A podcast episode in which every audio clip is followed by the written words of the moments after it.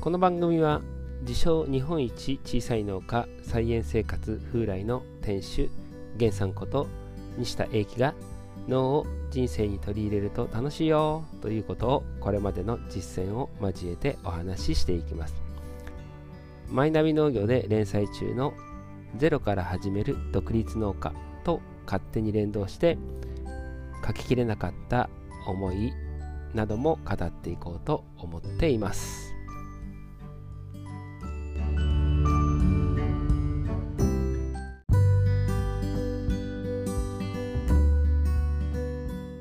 改めまして皆さんこんにちは、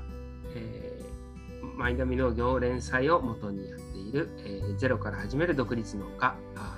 第3回目ですね。いつもテーマごとの第4回目は、えー、スペシャルなゲストをお迎えしてます。で今回の大テーマが、えー、農地がなくても今日からできることすべきこと。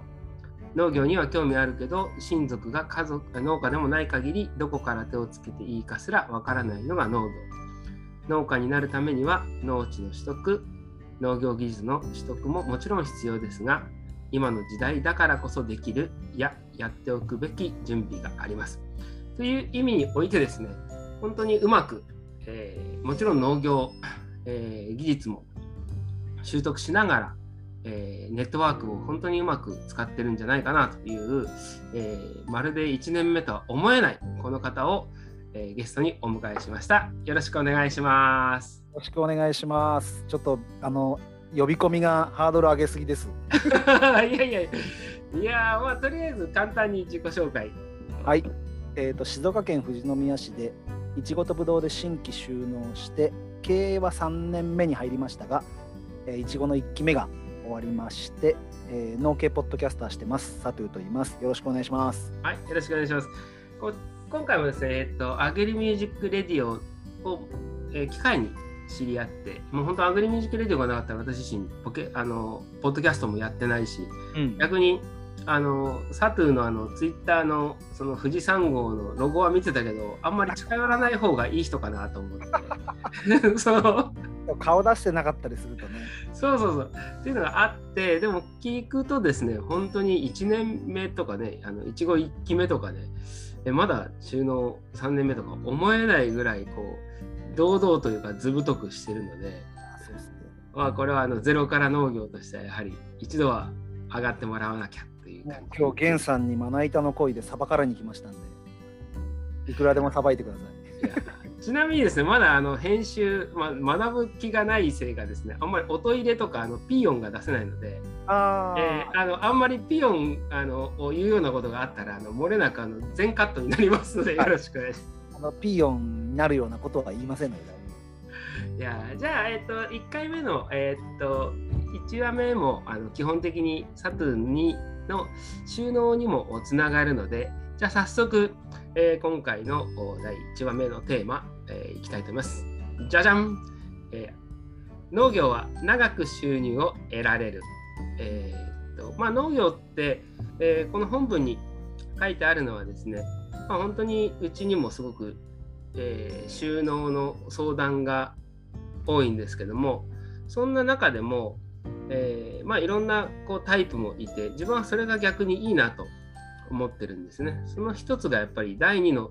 井戸を掘るっていう意味で言うと収納しあの収納準備しながら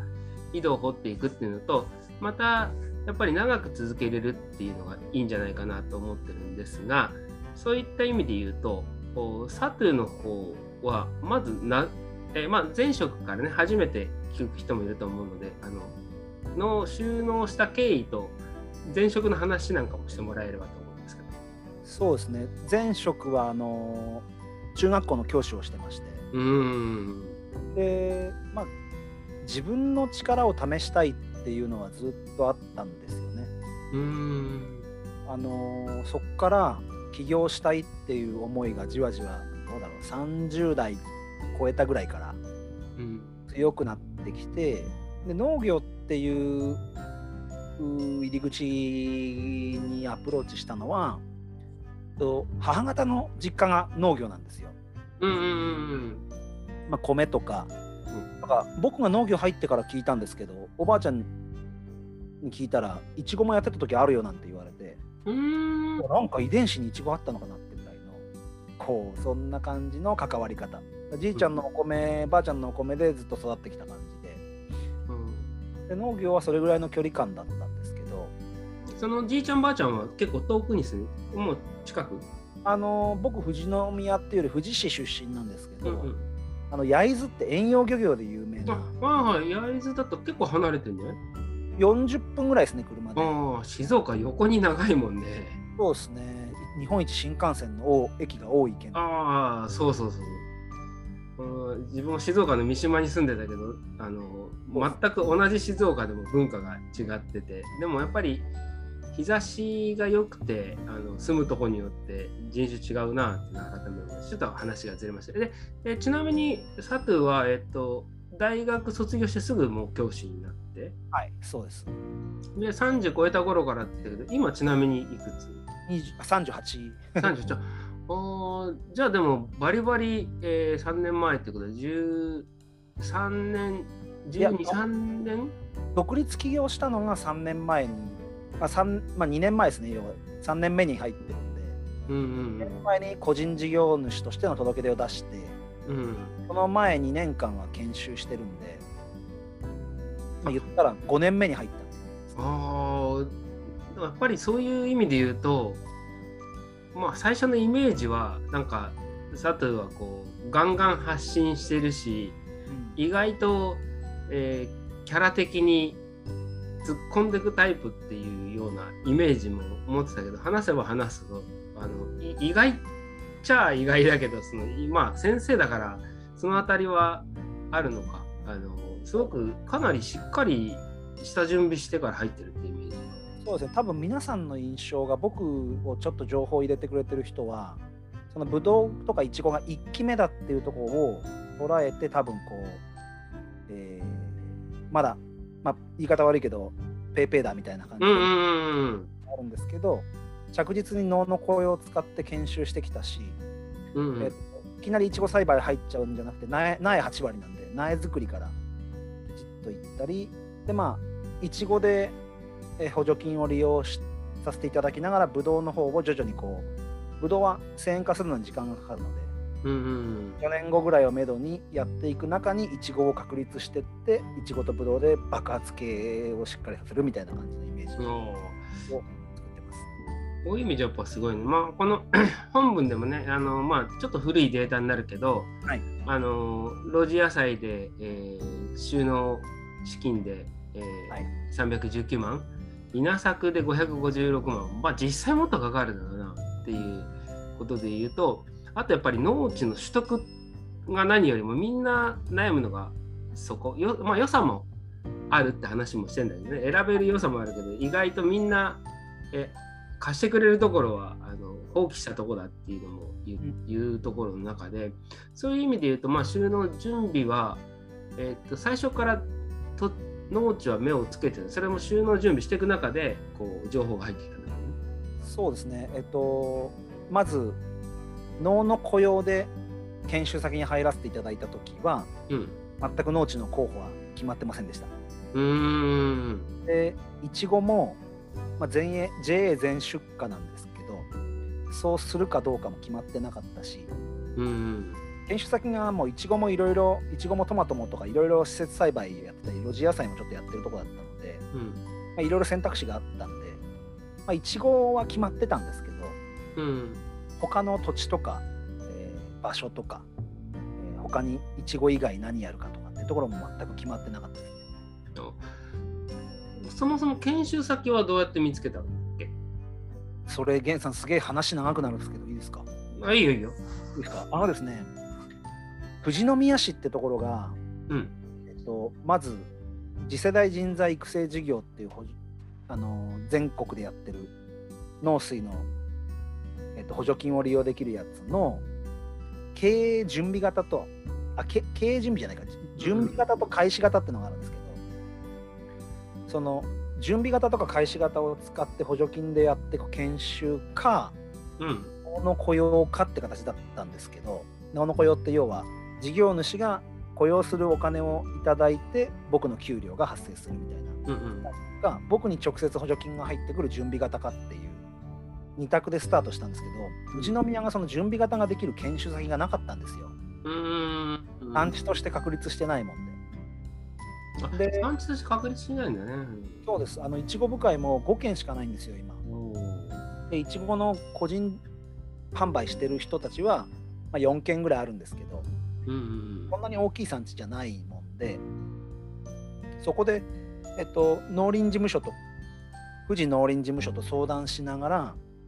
まあそれこそ源さんのあの住んでらした三島とか、うんうんうん、三島のトマトとか神波のトマト、えー、伊豆の韮山とかのいちごのとこなんか見に行かせてもらって準備型の模索をしてたんですけど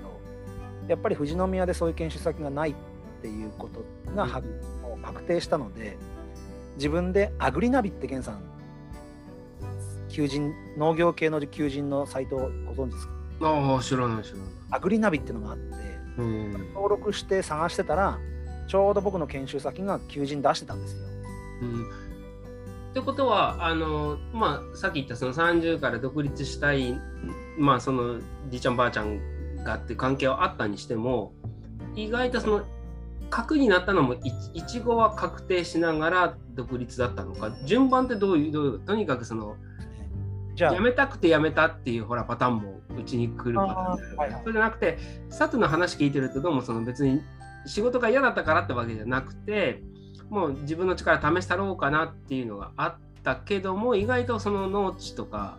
は後からついてきたのかそれとも意外とそこはこう楽観的なのかちょっとこういちごありきの順番的にどういう順番だったまず。すごく今もう本当に聞きたくてね。えっ、ー、とじゃ時系列でいくと、うん。えっと、教員やってる年を0年として、うんうんうん、研修先に入ったの1年として考える、うん、0年から、えっと、それこそ源さんの本読ませてもらったりとかしてその年にもういろんな農業の本読んでったんですよ。うん、で8月ぐらいに新農業人フェア。行ったり、富士宮市役所に行ったり富士農林事務所に行ったりして作目を決めていくことからスタートしました。で、えっと、新農業人フェアに行った時に、えっと、岐阜県の海津市の、えっと、トマト農家さんが登壇してちょっとやるスペースがあるんですよ。誰か講師として上がったりそれこそマイナビ農業さんとかがね講師で上がったりとかすることがある、そこでその方と出会ってもう講談された後後に LINE ちょっと交換させてもらって話を岐阜に聞きに行かせてもらったりとかしたんですね。それが0年の8月ぐらい、うん、でえっとトマトってことも頭入れながら施設野菜だっていう、う技術さえ身につければ安定収入ってとこがいけるかなと思ったので、なので、えっとまあ、要は環境制御ですよね。環境制御ができるっていうところから、まあ、トマトからまずアプローチしてみようかなって感じで、が0年の8月9月ぐらい。うんなるほど0年の時にその準備があったね。うんそこでもうなんとなく、まあ本、本を読んで農業ってこういうものだってインプットする期間プラス実際に現場見に行かせてもらってでそれをさっき言った三島とか神波とか韮山のいろんな農家さんを農林で見に行かせてもらったのが10月ぐらいですね。うんでそこで準備型がダメだってなったのが10月でで12月ぐらいにマイナビ農業じゃねえや、えっと、アグリナビの方に登録して、うん、していって実際に社長に会いに行って話聞いたりとかして動き始めて、まあ、退職を決めたんですけど。決意して。その時はもう家族おお子さんはもういたんだ。いました。1歳ぐらいかな。それは、まあ多分これこそよく聞かれる。けど、奥さんからはいいよっていう感じだった？そうですね、比較的その、えっ、と、妻も教師なんですけど、うん。まあ、一つはあの、僕の仕事っぷりも一緒の職場で働いてたことがあるので、ああ、そうね。そう、結局、どういう仕事の仕方するかも知ってるので、うん。うんと、まあ、そこら辺は納得して自由にさせてくれたっていうすごいねそこはね本当にうちに相談来る人も奥さんごと説得してくれってね一番困るんでね。無理です、ね、あじゃあ奥さんは今ちなみにあの職員あの仕事は続けてる？はい続けてます。はいいいね。いいですね。でえっ、ー、とまあそのアグリナビであって今の研修先に決まってってことか。はいだから、まあ、新農業人フェアとかいろんな本とか現場行かせてもらったりとかして作ってた中で、うん、偶然アグリナビでその研修先に出会い、うん、この社長との相性がすごく良かったんですよ。ああ研修先の相性必要ね。そうだから逆に僕本当ついてたというか。うん、で結局今現状いちごのハウスも、うん、の畑もその社長のつながりでいろいろと相談していく中で、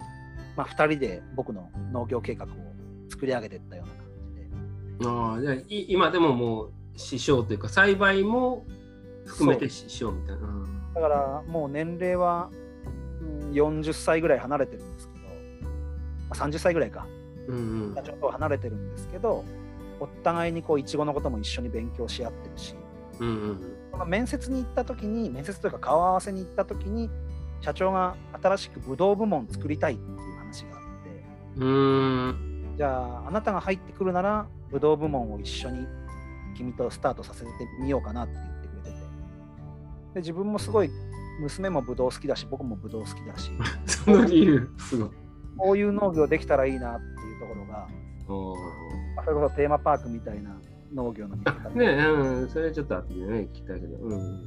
そんなところからまあマッチングしたというか、うん、順番的にはだからえー、っとまあ独立企業自分の力を試したい、えー、っとその次が、まあ、ブドウはどちらかというとその娘も好きだし自分も好きだしっていうのとあとその、まあ、トマトいちご、えー、は、まあ、環境制御がうまくいったら、えー、と利益率が高いという選び方だったのかそれかやっぱりその、えー、育ててみたいって思うとどどっちの方がまあ冷静に先だったの？かえっと、経営安定させたいってところがあったんですよ。うん、どちらにしてもいちごであろうがトマトにであろうが僕一人では絶対無理なので、うん、誰かパートナーが必要だってなった時にあの家族で経営じゃないので、えーと、一緒になってやってくれるもう共同経営者となってくれるような人をあの探すためには、まあ、やっぱ安定的に取れるとか安定的に仕事があるっていうところが必要だって思ってたもんでいちごの選択肢を取ってましたね。いやそこまで考えてるといいなっていう感じがするんでうち今、えー、一時期は収納相談に来るとトマト今だったらいちごやりたいんです。で勇気でやりたい無農薬でやりたいってくるとあのちょっと待てと, えーと、憧れは分かる。その特にほらトマトはもう野菜の憧れの王様だし、えー、まあ、今だったらいちごがそうなってるけどそれ無農薬でやるっていうのと求められてるものが違うんじゃないかって話をしてて。例えば無農薬でやったトマトが、えー、2倍3倍の値段で売れるならいいけどもトマトといちごに求められてるものは甘さであり大きさであり味だからそこを行くと怖いよねっつって、まあ、全力でこう止めるようにはしてるんだけどそういった観点から言うと、どうも。っていうのは何でかって言ったら、ブルーオーシャンではないわけじゃん。そうですね。どちらかって言ったら、トマトは高く売れるっていう意味で言うと、裏を返すとその超レッドオーシャンというか技術の塊だから、だからこそそのトマトは高付加価値がつくんだけど、もう生半可な感じでその無農薬だから、えー、ちょっとこう悪くなってもいいでしょう。もう絶対通じない世界だと思うのでそのあたりのその比率っていうかそのあの栽培の比率と売れるっていうのとどのあたりのこうバランスって今まあ今もずっとそのもちろん技術習得は糖度も含めてあると思うんだけどどのあたりにこう焦点をこう置きながら技術を習得するそうですね。まああの僕そろばんとロマンっていう話が好きである人がしててくれたんですけど、うん、とにかく経営ってとこ考えたので、うん、と自分僕がそのなんかロマンがないと仕事ができないタイプの人間で、うんうん、だけどロマンだけだと多分農業はあの潰れていくと思ったのでああそうね。新しいブドウがロマンなんですよ。うんうんうん、農業テーマパークというところブドウを中心に置いた農業テーマパークというところがロマンなんだけどそろばんの部分どうやってやろうかってなった時にやっぱ有機野菜とか、うん、農薬栽培とかっていう源さんの言った通り価格に反映されるかどうかわからないものに対して勝負をしていくのは不安定化するので、うんうんうん、今僕いちごキラピカという品種を作ってますけど、えっと、ひたすら東京の市場に出すんですよ。うんうんうん、出したら出しただけ取ってくれる JA を通して。うんうん、だから栽培能力さえ安定すればもうそろばんとしては計算が成り立つ。うんうんうん、実際あの新規就農者の青年就農等計画っていうのを5年分作りましたけど僕1年目2年目今3年目に入りましたけど、うん、全部経営計画通り利益が作れているのでおお それちょっと正直すごいね。あの俺俺あの計画書見てたらあの突然なんかあの数年後にはあの買取単価が跳ね上がってるってなんか数字だけ合わせるみたいな感じがあったけど。そうかすごいな。それはまあそういう意味でそろばん計算ができるいちごでまずスタートしっかり作って、まあ、補助金のサポートもして失敗した時用にあと返済用に補助金のサポートもいただきながら、ブドウの方を着実に、ブドウがイチゴ系では追い抜かしていくんですけど、うんうんうん、ロマンも持ちつつ同じ脳だけど、そこでこ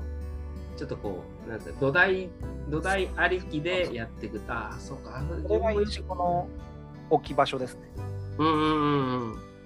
もちろんねあのいちごに対してもその熱量はあるだろうし美味しいとか喜んでもらえるに越したことはないし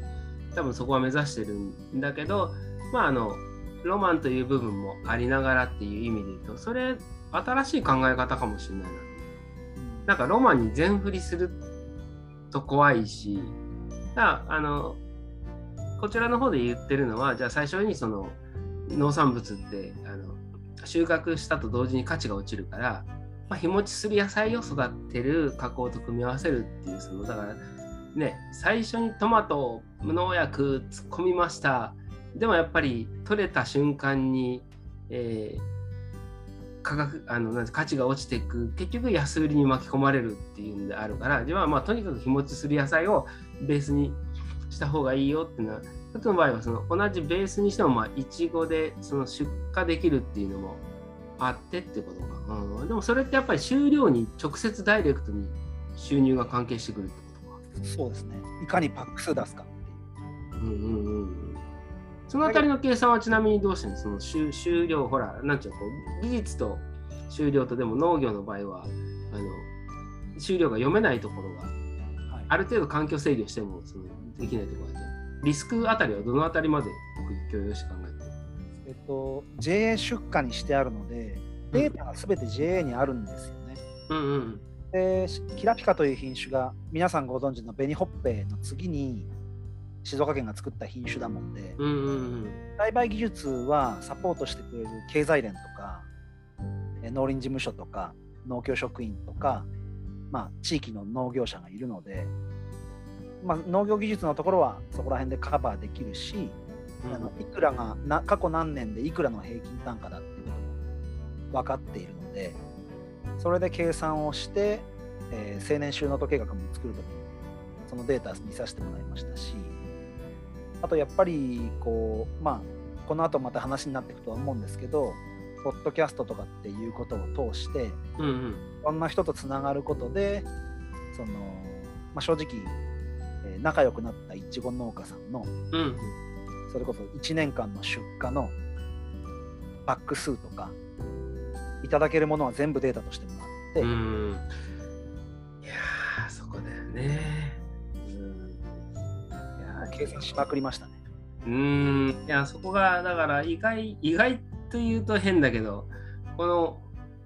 なんかキャラクター富士山のキャラクターを見せかけといて結構あのいい意味で計算高いというかちゃんと数字をありながら、ってるっていうのはやっぱり佐藤のすごいところだなとやっぱ思うんだよね。それはやんないとなんだろう絵空ごとになっちゃうじゃないですか農業が。うんうんうん。こそ家庭菜園なのか農業なのかってそういうとこだと思うんですよね。うん、まああとはもうあの今回のその面白い発想だなと思ったのはあのロマンとそろばんのが農業の同じ中でできるっていうのは面白い発見だなと思って。そうなんかやっぱ、楽しみみたいな部分がないとうん。自分がモチベーションを維持するのがちょっと難しかった追われちゃうその忙しくなるのと同時にそのそれがもう量さえあればとかになるとまたそのモチベーションが保つのが難しい感じがするのでどっかに農業ってのはロマンも必要だしそこら辺のこう兼ね合いっていうのが今回の話聞いてなんかこう佐藤のやってる姿とその情報発信のあのなんか知り合いが初めてちょっと見えてきたような感じがします、ね、じゃあそのあたりも含めてじゃあ次の、えー、テーマといきたいと思います、はい、じゃじゃん、えー、スマホ1台で始められる現代の収納準備とは、えー、まああの実際今までのその収納っていうとあの収納支援センター行って美術学んでで当たり前で。どっちかって言ったら佐藤もその旗から見たらそういうイメージはあるんだけどあの自分が言ってるのはもう本当に先輩方って農地も機械も施設もあってそれでも大変だって言ってる中に突っ込んでいく時にしかもまさに王道のレッドオーシャンのイチゴとかまあトマトとかっていうふうに考えてたっていう中に行ってるんで意外と旗から見るとサトゥの農業のその収納の仕方って超王道というかあのイメージ的にはちゃんとその補助金とか支援金も使いながらっていう感じはするんだけど実際自分が佐藤を知ったもしくは佐藤が知られてるっていうのはやっぱりツイッターをよく使ってるなとかって思うのでそのなんか結構融合が面白いなと思ってて、うん、そこら辺のその最初からその情報発信に関してはどういうふうに思ってたのかなどのあたりから意識してツイッターツイッターはもう元からやってたの？いや全然。農業始めてからです、うん、だから、えっと、農道富士山号というポッドキャスト番組を始めると同時にツイッター始めました。ああそうなんや。そっちと同時なんや。そうですちなみにそのポッドキャストを始めたのが何年前？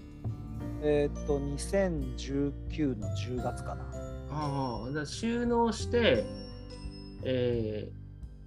ー、収納、さっき言った0年目が、えー、教師、まあ、超準備期間、1年、2年目が、えー、研修としたときに、1年目の10月ですね。あに、もう、ポッドキャストやってみようと思った、うん、そうですね。そう。基本的に自分が情報を開示しないと入ってこないっていう感覚がすごく前職から通しても僕の人生経験からしてもすごくあって、うんうん、自分が脱出力アウトプットしていくことでインプットという情報が入ってくるし自分が出てくと人と出会うしみたいな、うんうんうん、あるのでやっぱ外に自分を出していこうって思った時にまあ、全く知り合いやつながりのない農業界で、うん、じゃあどうやってこうってなった時に、まあ、ポッドキャストという選択肢があって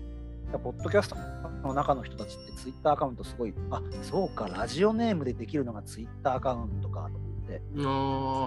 ああそこら辺も戦略で。だってそれにしても2019年ってまだ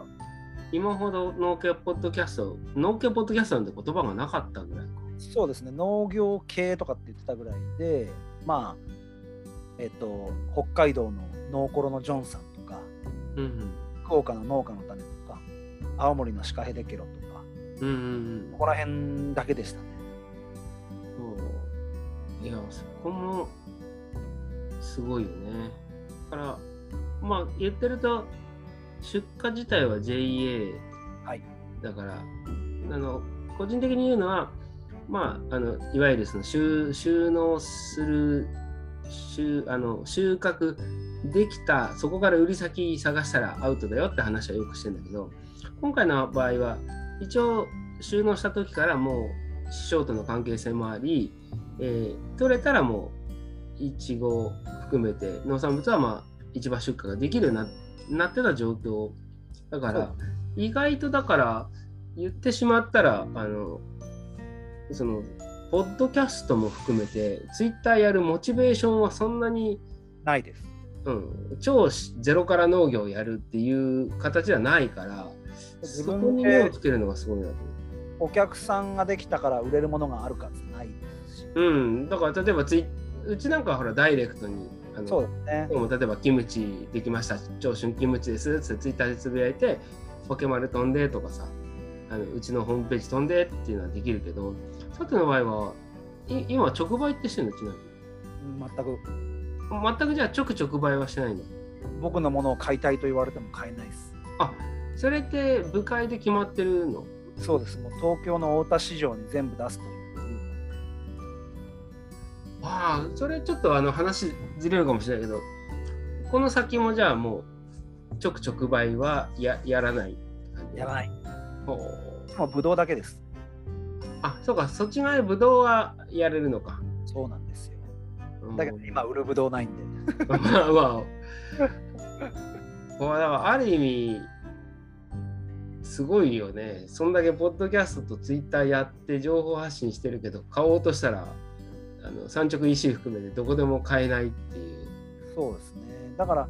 あのよく言われるんですけど、ポッドキャストは広報として広告みたいな感じでやってんのみたいな感じで聞かれることあるんですけど、うんうん、いや違いますって僕は本当にコミュニティを作りたくてあそこに入りたくてつながりが欲しくて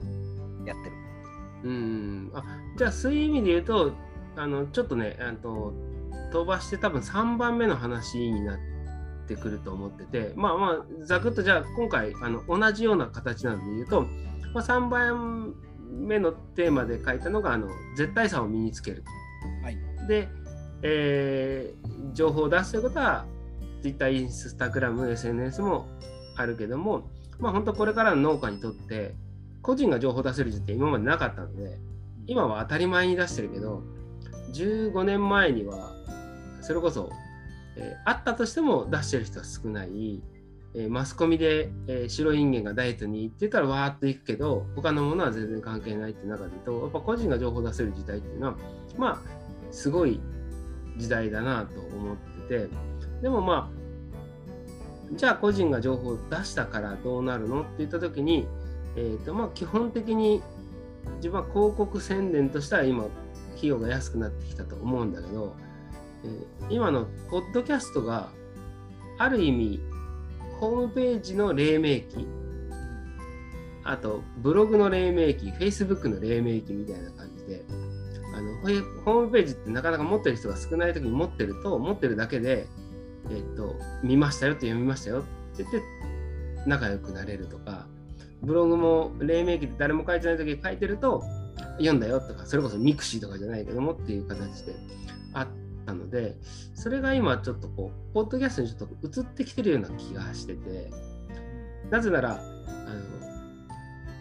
これアグリミュージックレディオがやっぱり大きいのかなと思うんだけど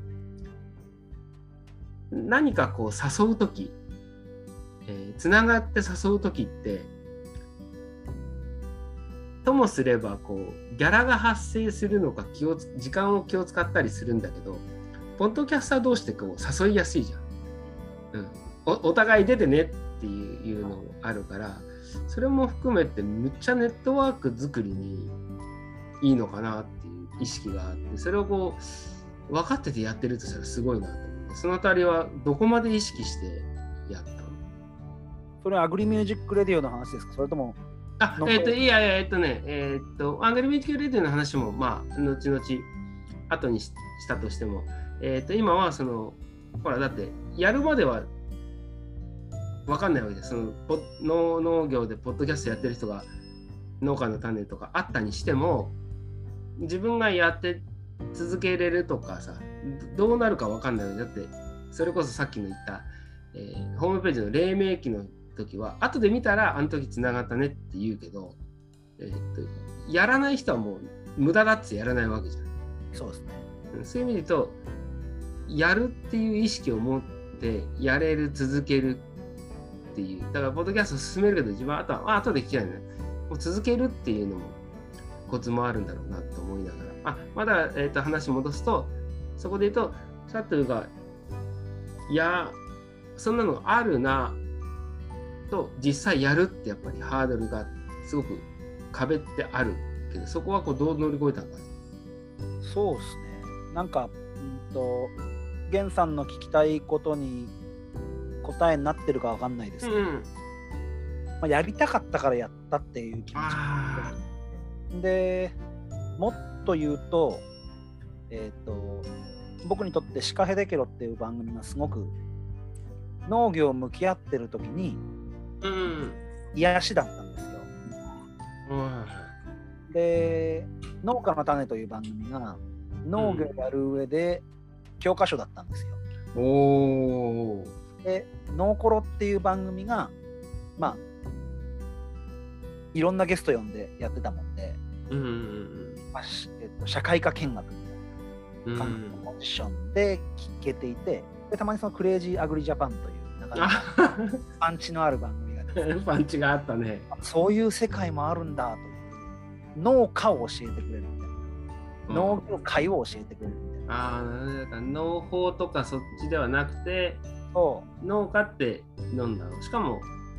出してる情報を出してる人ってことはそれ、まあ、ある意味尖ったというか最先端だから。そういう世界観の中に自分入ってみたいし、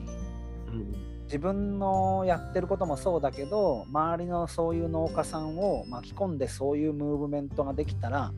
面白いコミュニティになるかなって思ってそれにワクワクしながらスタートしてみたってことです。うん最初でも、まあ、自分がその文字起こしたり、情報発信できるのは、農業ってその一時情報の塊だから強いよっていう、はい、そのインスタで、えー、金箔ソフト買いましたっつってて、それあなたお金出してだけだから、その作った人が偉いっていう意味で言うと、まあ、まさにその、えー、自分はやっぱりそうなんです。ね、あの時はサトゥってあの意識しなくて、その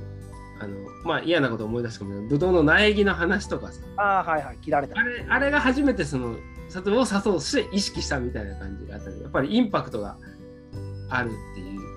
意味で言うとあれはもう誰にもこう言えない言えないっていうかそのその会った人でしか言えない情報っていう意味で言うとまあ向いてると思うけどともあれ数年だとなかなかネタ的にはどうだったのかな。とそれはすごくすぐ慣れたっていうか元からそういうのは向いてた方なの。ポッドキャストですか？ポッドキャストとまあ情報まあツイッターも含めて情報発信。あの別にツイッターとかインスタグラムとか本当に農業を始めてなかったら僕触らない人間です。ねうん仕事前職の仕事からも逆にあんまり触るなぐらいだもんね。そう触らなっていうかうんと暇ないってことです。うんうんうん。そんな暇ないって Facebook はかろうじてやってたけど、うん、すごい自分を出してこうこういろいろ伝えてたっていうよりももう現場の目の前の子供たちとか目の前の仕事で手一杯だったんで、うんやってなかったんですけどまあポッドキャストやっていく上でまあ始めてみたら、うん、えっ、ー、とあ意外に伝えるツール、うん、としてはすごく有能なものなんだといううん、そして、まあ、源さんもさっき言ってくれた苗木の苗木を切られたって話もそうですけど、うんうん、あ自分のことを見ててくれる仲間が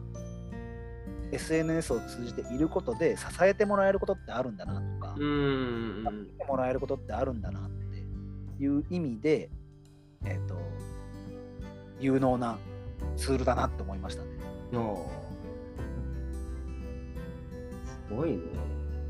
が別になんか何かをアピールしようとか、うんうん、で僕、ハッシュタグ新規収納っていうのをつけながらツイートしてますけ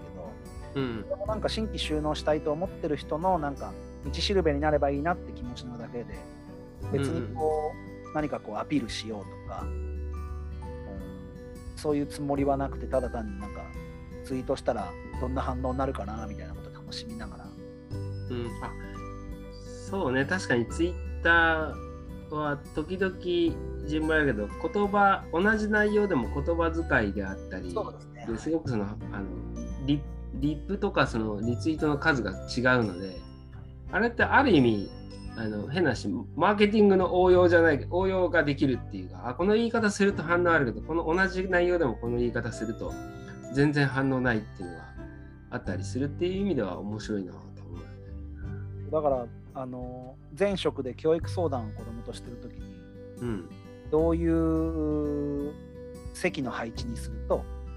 子供が話しやすいかなっていう考えた時に、ツイッターの絵の見せ方とかどういう置き方がいいかなとかって考えるのと一緒だし、うんうん、教育相談って子供に事前アンケート取ってて、うん、勉強のこととか友達関係のこととか部活のこととか書かれてるじゃないですか、うんうん、どっから話持ってこうかなって考えるのが多分ツイートの内容を考えることみたいな感じで、うん、なんかトライアンドエラーをしてるだけの場所、うんうん、って感じ。そのなんかもうとにかくチャレンジし新たなことをチャレンジしていくような感覚でツイッターは使ってますね。うん。まあ、裏を返すとでも、えっ、ー、と、ポッドキャスト情報発信してる人って意外とやっぱりそのメンタル的にあの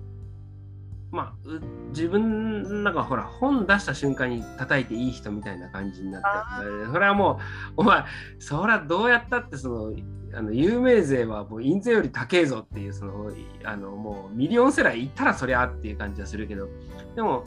えー、もっと言ったらポッドキャストは収益性がそんなほぼほぼない中に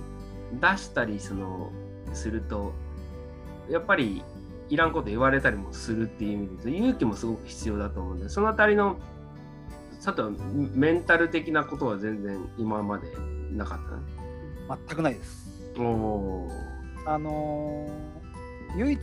メンバーと話して収録した中で誰かを傷つけてしまっているんじゃないかというようなところで編集で内的に悩んだ部分がしちゃうと誰かの批判になっちゃうんじゃないかってことで内的に悩んだことがあるけど外的な攻撃で悩むってことはゼロですね。ポッドキャスト界は本当に皆さんおおらかだし、リスナーさんいい人しかいないです。うんうんだからツイッターでつながる人もいい人しかいないです。ああ、なるほどね。ポッドキャストやってるツイッターで発信すると逆にいいいい世界になるのかっていう意味では、そういう意味では確かにね。あで、ちょっとやっぱりそこに今回のあのテーマがそれなんで、そこにさらに行くと、はい、じゃあその SNS とか拡散力で言うと、えー、まあ、ツイッターとかってすごいし、今だったらインスタが、えーと、Google 検索を超えたとかっていう話もする。商売的にはインスタがいいとかって言うけども、それにしてもやっぱ時系列がーっと流れていくので、あの、ポッドキャストやろうと思ったのは、さっき言ったアグリミュージックレディオに出させてもらいながら、あとはその後、一回出ると逆にその、うちの近所の竹本君とかからもちょいちょいお誘いが来るようになってある時にあ気になってみたら本当に気になって1回目からまた聞くとかっていう風になるからあこれブログでアーカイブアーカイブされるっていうのはすごくいいなと思って。て、うん、それがやっぱ先行者利益あのじゃないけども回数があればあるほど自分はその絶対さっていうのはそのもうやめない限り追いつかれない。毎日その日記書いてる。っていうとえー、林野さんの林さんって、まあ、ノーチューバーとして今3万人ぐらいいるけど、その人も愚直にやる人で、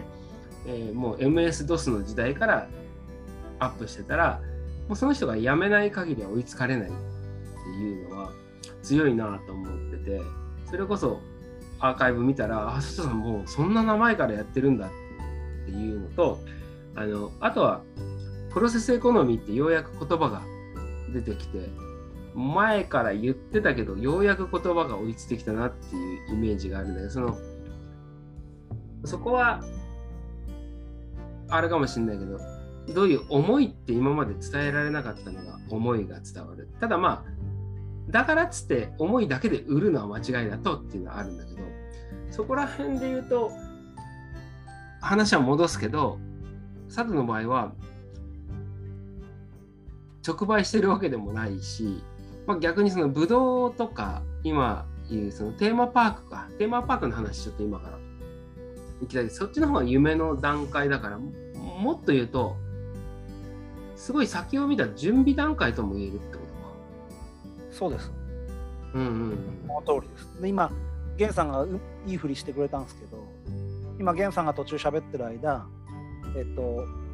音声ブログとしてのストックコンテンツみたいな話があったじゃないですか。で、えっと、絵のストックコンテンツがインスタグラム。で、えっと、まあ、音声とかブログみたいな、ブログがだからノートとかが今ありますけど、うん、えっと、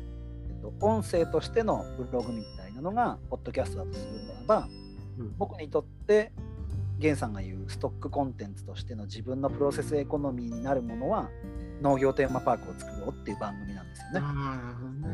農道富士山号をやってみてコミュニティを作りたいと思って始めてみたら、うん、自分語りが少なくなったんですね。うんそうするとゲストさんにフォーカスする番組で農道富士山号を立ち上げたんで、うんうん、ポッドキャストやってみたらあれ多分リスナーさんが求めてることって2種類あってゲストさんの話が聞きたいっていうリスナーさんもいれば、うんうん、僕のことを知りたいとか仲間のパーソナリティのことを知りたいっていうリスナーさんもいらっしゃるんですよね。うんうん、ファンになってくれるかリスナーかっていう。ファンであるリスナーもいると思うんですけどただのリスナーもいると思う,、うんうんうんうん、そのファンになってくるリスナーさんをこうもっと近くに来て要は源さんが講演とかやった時に一番前に座ってくれるお客さんと、後ろで聞いてくれるオーディエンスと全然違う。僕はだから目の前で聞いてくれる人を作りたくて農業テーマパークを作ろうって番組を始めたもんで、源さんの言うところのブログですね、そこが。そうね、そういう意味では素地がすごいできてるの。なんか不思議だったんだよね。だからいちごで全量出荷で直接販売をしてないのにずっと情報発信してる。その、なんかね、なんかそのダイレクトにすぐ分かるわけじゃん。ツイッターでつぶやいた、あポケマルで売れたとか、ホームページ売れたっていう、あこの言い方したらこの反応があるんだっても含めてあるし、実際それもあのマーケティングじゃないけど使ってる部分があるけども、佐藤はそれがないのにあれだけよく情報発信してる。あと1日のそのポッドキャストの日とかも やったりしてるのはすごいなと思いながらでも確かにテーマパークっていう意味合いが初めてちょっとここで合致してきたかなっていう気はするね。ちなみにその、えー、と知らない人もいると思うのであのそのテーマパークについてちょっとお話ししてもらえればと思うんです宣伝も含めて。僕がその農業で個人事業主で立ち上げるのに5年後に法人化ってことがあったんですね。うんうん、その時に理念経営じゃないけども一つの理念として僕がワクワクするワードとして作ってるのが家族が一日楽しく過ごせる農園を作るっていうのが僕のミッションだもんで、うん、それをえ実現するのに自分がワクワクするワードは農業テーマパークを作るってことだった。うんうんだもんで、えっと、ブドウを中心に据えて、まずブドウでワクワクする人がいるだろうし、うんうん、その家族が一日っていうとこも実現するのに、一つこう、秋の収穫の時期にブドウがあって、で、来るまでにワクワクしてもらったりとか、うん、来てワクワクしてもらったり、帰って家族でまたワクワクしてもらうっていう意味で、テーブテーブルフルーツとしてのパワーもブドウはあるだろうから、うんそこにちょっとこう、まあ、エンタメみたいなものを加えて、まあ、ブドウ棚の下でちょっとピクニックしてもらうとか、ヨガ教室が入ってきたりとか、うん、なんか別の、例えば、ゲンさんだったら、そこでキムチ作り体験をやってもらう板窯なんか持ってきてもらっちゃって、ドラム缶でピザ焼いちゃうとか、そういうのがブドウとコラボレーションしてできたら、なんかそれってもう農業だけじゃなくて観光業だし、うんそういうエンターテインメントのテーマパークをブドウを中心に据えてやりたいなっていうのが僕のロマ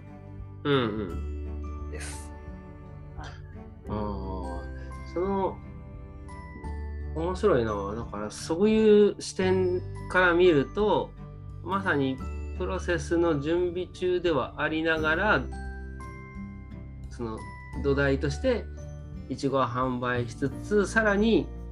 えっ、と出してることまた特にアグリミュージックレディオで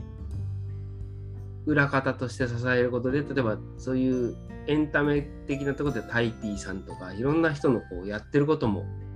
あの直接わかるし、えー、それやることによって例えばあの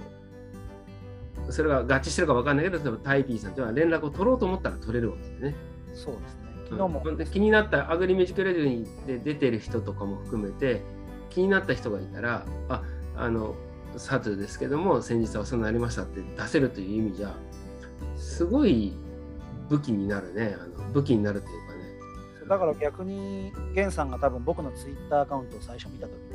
うん、絡もうか悩んだって最近最初おっしゃってたじゃないですか、うん、多分顔写真だと多分僕ってあんまりインパクトが出てこなかったりして、うん、あのアカウントのロゴだから意外に浮くというか、うん、僕というものを知ってくれるとああサトゥーだって分かってもらえて、うん、僕と話したことあるとかこうこうやってリアルじゃなくても Zoom とかでお会いした人なんかはそれこそアグリミュージックレディオとかでつながった人とかは意外にあの深くつながってくれる、うんうん、ことがあるので別にそこに顔写真じゃなくてもいいなって思って、うん、あのアカウントでまあアグリミュージックレディオでそうやって、まあ、正直僕アグリミュージックレディオそんなにあの裏方と言いながら何も仕事してないんですけど、うん、まずあそこにいさせてもらうことが僕の財産。ああそこがやっぱりそこに引っかかった引っ掛けたもしかしたら積極的言ったかって分からないけどあのそこのつながりにやってたってまさに最後のテーマ絶対さにもつながるのかな何年も前からやっぱりポッドキャストで情報発信してたという事実がなかったら拾拾うことも声かけることもできなかったしあそういう意味じゃ面白いね。うん、やっぱあのー、なんだろう手を挙げないと指名してもらえないって思ってるので、うんうん、とにかく自分が手を挙げ続けていたら山上慎吾というプロデューサーがさと一緒にやってみない？って指してくるのでこんなことをやれますよって言ってたら別にいるだけなんですけどそこにいさせてもらえる状況ができて、うんうん。今いろんな機会をいただいてるのでやっぱ手を挙げるとかっていうチャンスがあったら手を挙げれるようにしたいし、うん、まあ、闇雲に手を挙げるって意味じゃないですよ。うんうん、手を挙げるってわけじゃないんですけど今回の源さんのこういう機会もそうですけど、うん、手を挙げてたら勝手にあの指名してくれるようになってきたのは今ちょっと次のグレードに上がってきたかなってのはありますけど、うん、最初自分から手を挙げるっていうのは大事。うん。ぱりだって最初はやっぱ手を挙げあの途中一回自分もテーマに挙げて恥ずかしげもなくいくっていうその、まあ、ミニマムの予算もあれだけどそこで恥ずかしがったり例えばあの Facebook でもイベントできるよと今ただでできるんだからやればいいじゃん。でやって例えば自分でもやっても3人しかイベント来なかったらどうしようと。いう立場上どうしようとかっていうけどやらなかったらもうそれも分かんないしやってちょっと空振りしたらその今度はそれはやっちゃったしまったっていう言えるかどうかっていう差ってすごく大きいと思ってそのチャンスはこのネットでつながってる時代にむちゃ転がってはいるよね。だから上げて失敗してなんだこいつって言われたらごめんなさいって言えるかもうずっと気に病んでもう二度とできないかっていうもちろんね傷つくだろうしあるけどもやっちゃったら可能性が広がる世界っていうのは今むちゃくちゃすごい世界だなと思うよね。それってなんだろう？えっと今の時代だからいろんな手の上げ方があるじゃないですか。うんうんうんうん、だから逆に取捨選択しないと手が何本あっても足りないみたいな感じになっちゃううんうんうんうん、何からやろうかなって思った時に自分がこれなら楽しめるなっていうところでどんどん手を挙げていけばいいし、うんうん、そういうふうなやっぱアンテナを持って農業やっていきたいなって思うのでそういう意味で音声配信利益はないんですけど、音声配信していくことで遠回りに遠回りにいい循環になっていくようんうんうん。あそうね。なんか、あの、でも前はブログ進めて、今はその、ポッドキャスト進める。ポッドキャストの方がハードル高いかもしれないけど、実はやるときにはやれるよっていう話をしてて、プラス、これなんだっけな、それこそ、古典ラジオの深井さんがどっかの番組で言ってゲストとか話し合ってる人が言ってたかな、あの、ツイッターは荒れたり、まあ、フェイスブックはそうでもないけど、ツイッターで情報発信するともすれば、あの、生意気だみたいな感じになるけど、音声ブログ、音声のポッドキャストは荒れないっていう話がなんかで出て、そこは確かにありそうだなっていう気がしてて、その代表格が自分はアグリミュージックレディオがやっぱりツイッターの中でもちょっと平和を生み出してくれてるような気がしてて、あの、ともすれば農家まあ大変だからっていうのもあるんだろうけどなんかの議論最近で言うとその産直 EC どうのこうのっていう時も心から思ってる人となんかこう乗っかって文句言ってやろうっていうのがちょっとツイッターにありがちなのかなと思っててたらちょうど久松さんからもダイレクトメールいただいて、なんかその農家はその製品の思想で言って文句言ってるのかみたいな話になった時に、ポッドキャストやってる人ってみんな基本はこう明るいというか、ポッドキャストに対してあまり言わないっていう世界っていうのは何だろうね、この。ツイッターでは燃えるけど、ポッドキャストって結構優しい世界の気がしててね。その人の時間を占有する時間が、ツイッターは短すぎるので、伝わんないじゃないですか。うんうんうん。キャストってわざわざ自分の時間をまあ少なくとも20分とか使って聞いてから発信するので、うん、なんか瞬間湯沸かし器が絶対存在しないんですよ。ああ、瞬間湯沸かし器、確かにね。そうね。瞬間湯沸かし器が存在します。うん、うんツイッター確かにね、あの自分も Facebook で書いたやつをあのツイッターに移すときにどうしても短くしないと140文字収まらないから説明したいけどしない時にこれあの分かるだろうって言って想像して書くしかない部分があるんだけどそれってある人にとったらその省いたことがこう突っ込むとか引っかかりになると思った時に、声ってあの例えば音声で起こした時の文字見るのとこの微妙な声の詰まりとか句読点とか音程の高さとかですごく感情が入るから情報量は何倍もあるんだろうね。うん、だし相手を想像することができるんですよ。自分の過去の人との出会いの中でこういう声の人は例えば今僕眼鏡かけてますけど、うんうん、多分リスナーさんこれは僕を初めて僕を初めて声で聞く人は眼鏡かけてるかどうかを勝手に想像してるし、単発かどうか金髪かどうかひげ生えてるかどうかって自分のイメージの中でサトゥーという想像を作るじゃないですか。うんうんうん。キャストってそれができるけど多分ツイッターってそんな人を想像することないんですよ人柄を。うんうんうん、写真が載ってればこの人かって分かるんだけど、うん、その人のどんな雰囲気かとかって想像できないから瞬間湯沸かしきになっちゃうんですね。うんうんうんうん。そっかやっぱり新規収納する時には今だったら、まあ、もちろんその時代とともにこう移り変わっていくとは思うけどやっぱりその恥ずかしげもなくというイメージで言うとややったもん勝ちも含めてやっとくとすごくポッドキャストの世界自体が今言ったように優しいから、まあ、新規就農やるんだったら以前はまあブログまあそれは間違い自分はあのノートとブログがまたちょっと微妙に違ってるような気がしててノートは収益性も出せるけど、ブログと違って、その、過去記事読むの結構ちょっと大変なんで、あうん、一個一個探っていかなきゃいけない。あのブログは横にずらっと並んでて、例えば2000年からやってるってのは一目でわかるので、なんかそこら辺の違いは細かく言うと自分はあるとすれどそこはそことしてやっていきながらやっぱり情報発信がこうやってできる時代であれば特に農業っていうのは一時情報が出せるっていうネタはあるので出していくとまさにそのサトゥの今の多分これから成果はすでに出てると思う。さっき言っただから学びという意味ではすごいなってるよね。源さんの言う一時情報を得るというところは、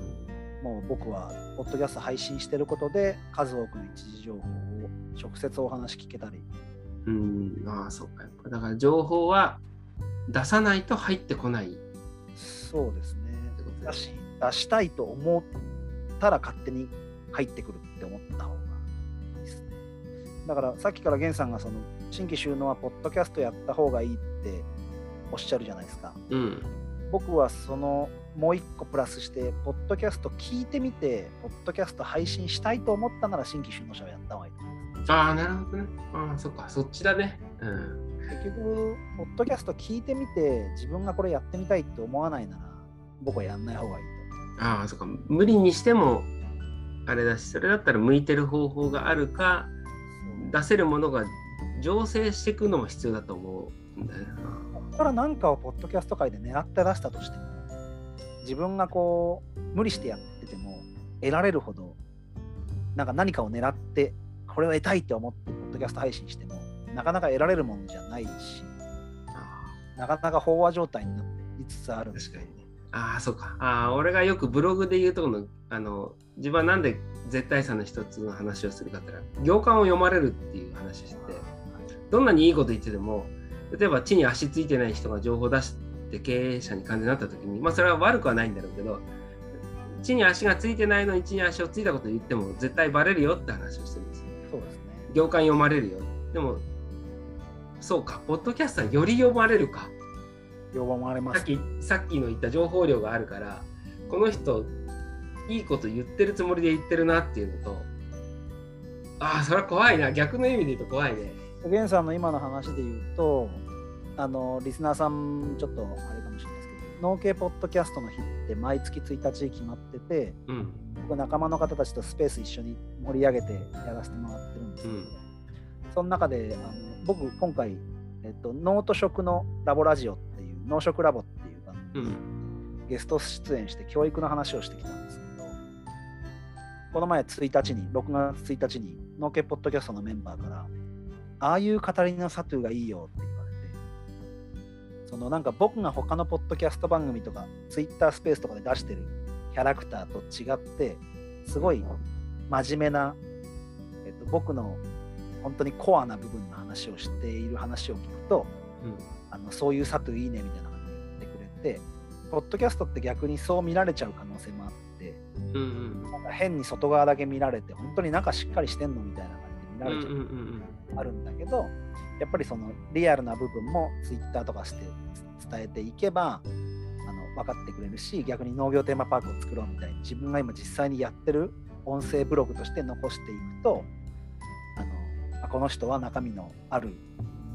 人間なんだというか中身しっかりやることやっててあの音声配信もしてるんだみたいなのが見られるし、うんうんうん、だからやっぱ新規就農者はいろんな番組聞いてみて、うんうん、こういうことやってみたいとかこういうふうな配信してみたいとかそれこそ源さんみたいに Agri Music Radio 出てみてとか配信してる若手農家を見て自分もって思う熱が生まれた人は大いにやった方がいいと思います。なるほどね。まあ、まずは聞く。で、聞いてみた方がたくさん聞いた方がいい。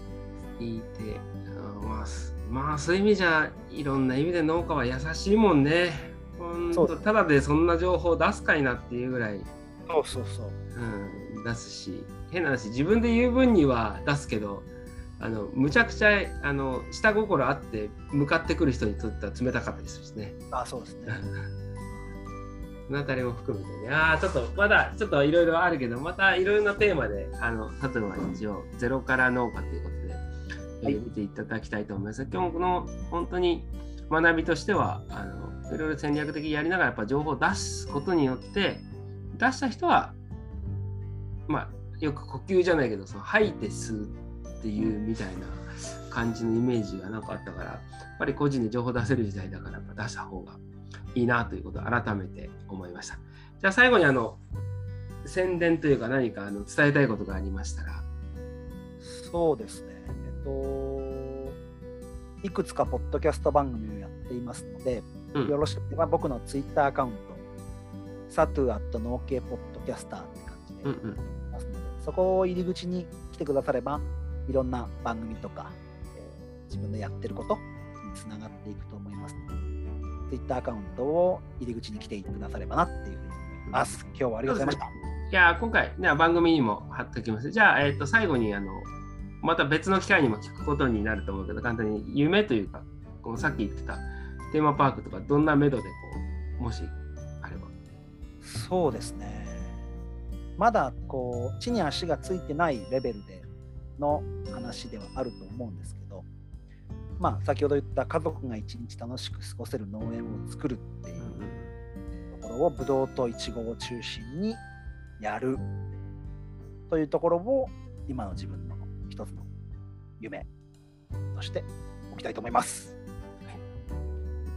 はい、ありがとうございます。なんか今までにないまた佐藤の面が個人的にはすごく聞けてよかったと思います。また、えー、いろいろと今後もこのシリーズ続いていきますので、ぜひぜひ、えー、また出演していただければというふうに思います。どうも今回はありがとうございました。はい、失礼します。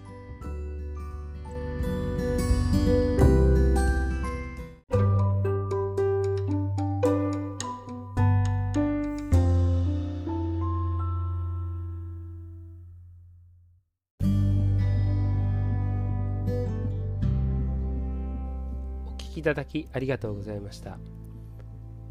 農道富士山号こと佐藤の対談いかがだったでしょうかこの収録の後ですね、えー、将来に向けての話をちょっとこう、えー、トークしたんですがその話をしたらすぐに、えー、反映 Twitter のプロフィール欄を変えるっていう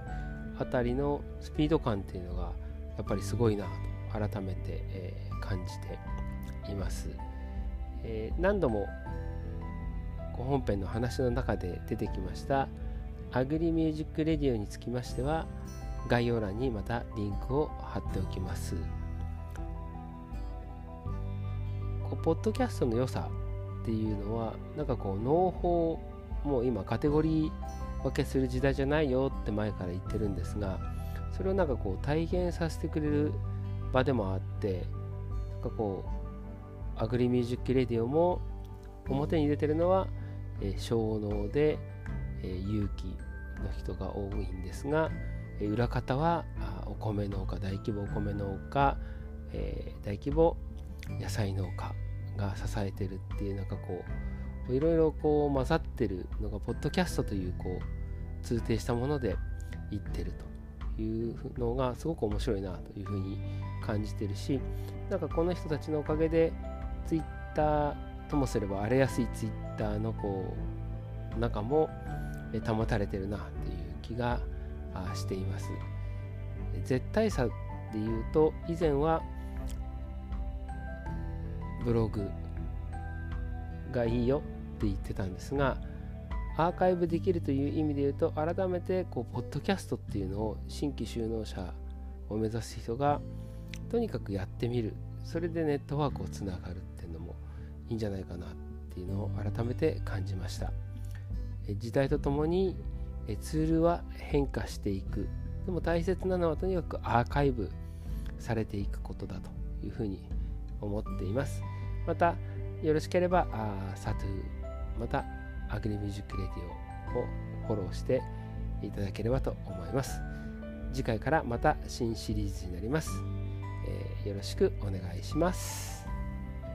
お聴きいただきありがとうございました。